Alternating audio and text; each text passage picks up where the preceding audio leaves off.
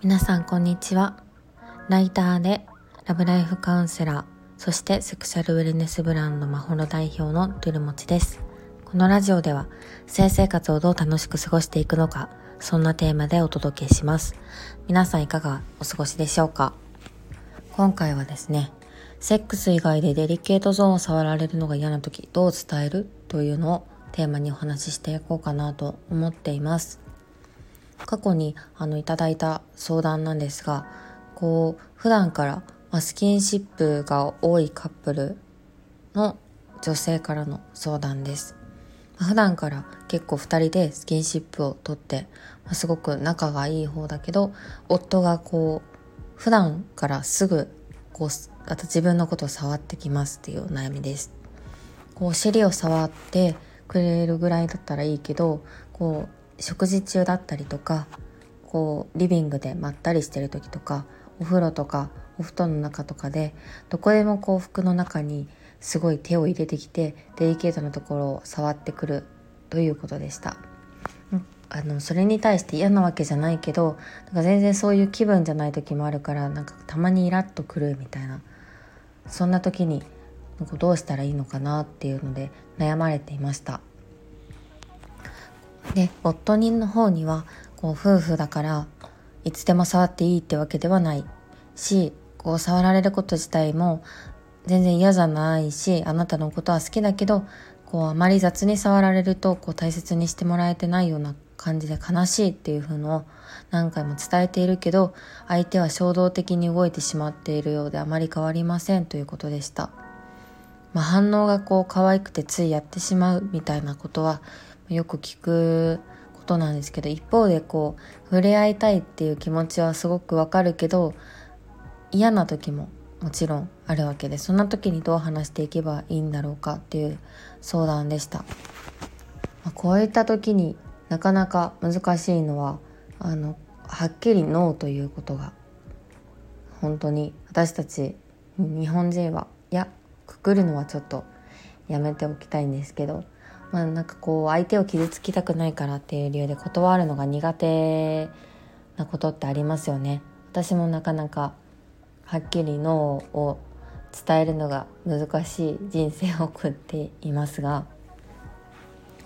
こういつでも触っていいわけじゃないっていうのをこう伝えることをすでにされていたっていう中で、まあそれは本当にすごく素敵だなというふうに思いました。まず大前提としてはっきりノーを言う必要はあるんだけど、相手を傷つけないっていう配慮のもとでこう行う必要があります。まあ本当にすごく高度なように感じるんですけど、一回こう相手のことを大切に思ってるし大好きだけどこれの部分は私は譲れないし嫌なんだよねっていうのは本当に大切なことです例えば今回も触られることだったらあのこう今今の時触られるのはちょっと嫌なんだよね。でもこう触りたいって思ってくれてるのは嬉しいしなんかこうあなたのことは本当大好きだからただこう私は今の今の時点で触られるのは嫌なんだよね。そういう気分じゃないんだよね。っていうのは伝える必要があります。なんかこうあその時に相手の温度感によってもまた対応を変える必要があるかもしれません。なんかこう反応が可愛くてついやっちゃうみたいなことってありますよね。なんか子供に対してとか動物に対してもそういう風にちょっかい出してしまうっていう人はいるんじゃないでしょうか。でもなんかこういった時に嫌だと思った時にでそれでつい触っちゃったって言われた時に優しく接してしまうとなんかこの一連の流れが全部冗談として捉えられてしまうこともあります。本気で嫌っていう意思表示はこう私たちが生きていく中で当たり前の意思表示で必要なことになります。こう相手の人が自分の気持ちを想像してくれることが大事で自分が無視されたら嫌だよなってことを自分事として考えてもらうためにもはっきりと脳は言う必要があるし逆にその優しい対応をしていくことが結局なんかこう長い関係を築く上でお互いを神経をすれなんかすり減らしてしまうことにもなってしまうかもしれません。こう嫌よ嫌よも好きのうちっていうところはなんか最近だと通用しないんじゃしないんですけどでもそれでもやっぱりこれまでの人生の中でその思いっていうか考え方って刷り込まれていたりするので脳を伝える練習っていうのはとても大事です。で最近だと本当にいい本がいっぱい出ててですね幼児期からの性教育として、プライベートゾーンを守ろうとか、プライベートゾーンを触っちゃいけないっていう、ちゃんとした教育をやろうっていう、あの、絵本が出てます。あの、エミサキコ先生っていう産婦人科の先生が、大事どうこだっていう本を出してるんですけど、まあこういう本で学ぶもよしだし、他にもこう、園児や小学生に対してこう外部っていうところを、まあ、診察する際にはこうパンツの中はプライベートゾーンだからこう他の人には見せないでねでもこうなんか病気とか怪我の時は信頼できる大人だったりお医者さんには見てもらう必要があるから今日は診察さ診察させてもらっていいかなっていうのを声をかけてますっていうのをあの産婦人科医で、性教育も熱心に取り組まれてるあの高橋幸子先生がおっしゃってました。私は全然もうプライベートゾーンの大切さと教えてもらってなかったよなって思ったんですけどでもなんかこうおばあちゃんとかの前で裸になってた時にここはすごく大切な、ね、大切にしないといけないよみたいなことを言われなような気もするのでなんかこうまあでもそれぐらいですよね。大事なとこだよと教えてもらうけどなんか誰にでも見せていいわけじゃないしなんかこう必要な時にこう自分の意思で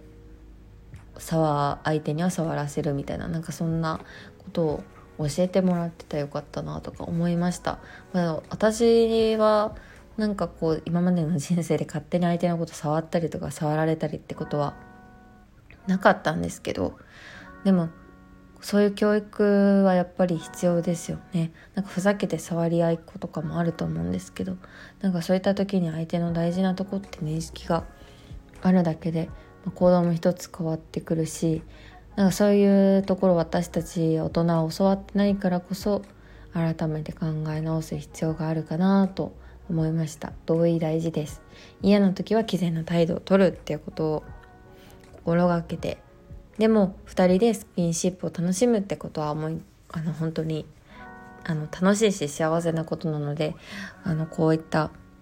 お悩みを持ってるカップルはめちゃくちゃ応援したいですし、うん、私も力になれることがあればなと思ってます。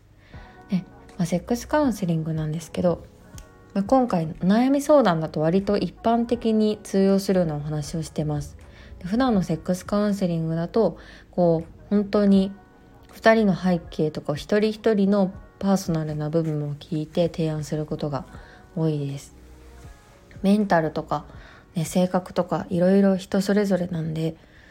こう、まあ、例えばなんかおすすめのグッズ教えてくださいってよく言われるんですけどそれで「はいこれです」って言うんじゃなくてなんかそのグッズが必ずしもその人にとっていいと限らないのでその人それぞれで普段のこう生活スタイルを聞いたりとかセックスの内容を詳細に聞いたりとかこれまで相談者さんの付き合ってきた人との関係性だったりとか、まあ、セックスの経験とかコミュニケーションの取り方だったりとかニケーションの癖だったりとかあとはま性格と価値観がこれまでの人生においてどう変わっていったとかま性に対する価値観ですね。すごい悪いものと思ってるとかそれとも全然気にしてないとかむしろなんかすごいいいポジティブな価値観を持ってるとかあと普段どんなグッズを使い方してるかとかあとは通院してるとか薬をあの服用してるとかそんなことも詳細にお聞きすることで、まあ、ベストな提案を行わさせていただいてます。場合によってはグッズの提案であじゃあもうこれで試してみてよかったそれでよしな時もあるしなんかこ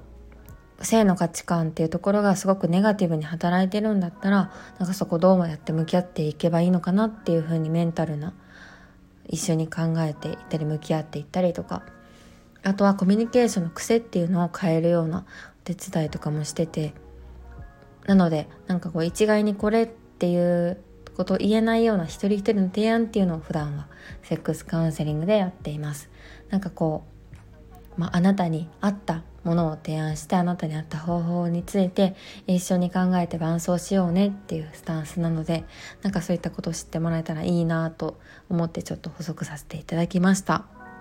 あのセックスカウンセリングについてはあの URL で受け付けているのでもしよかったら概要欄ご覧になってください。ではここまで聞いていただきありがとうございました。また明日。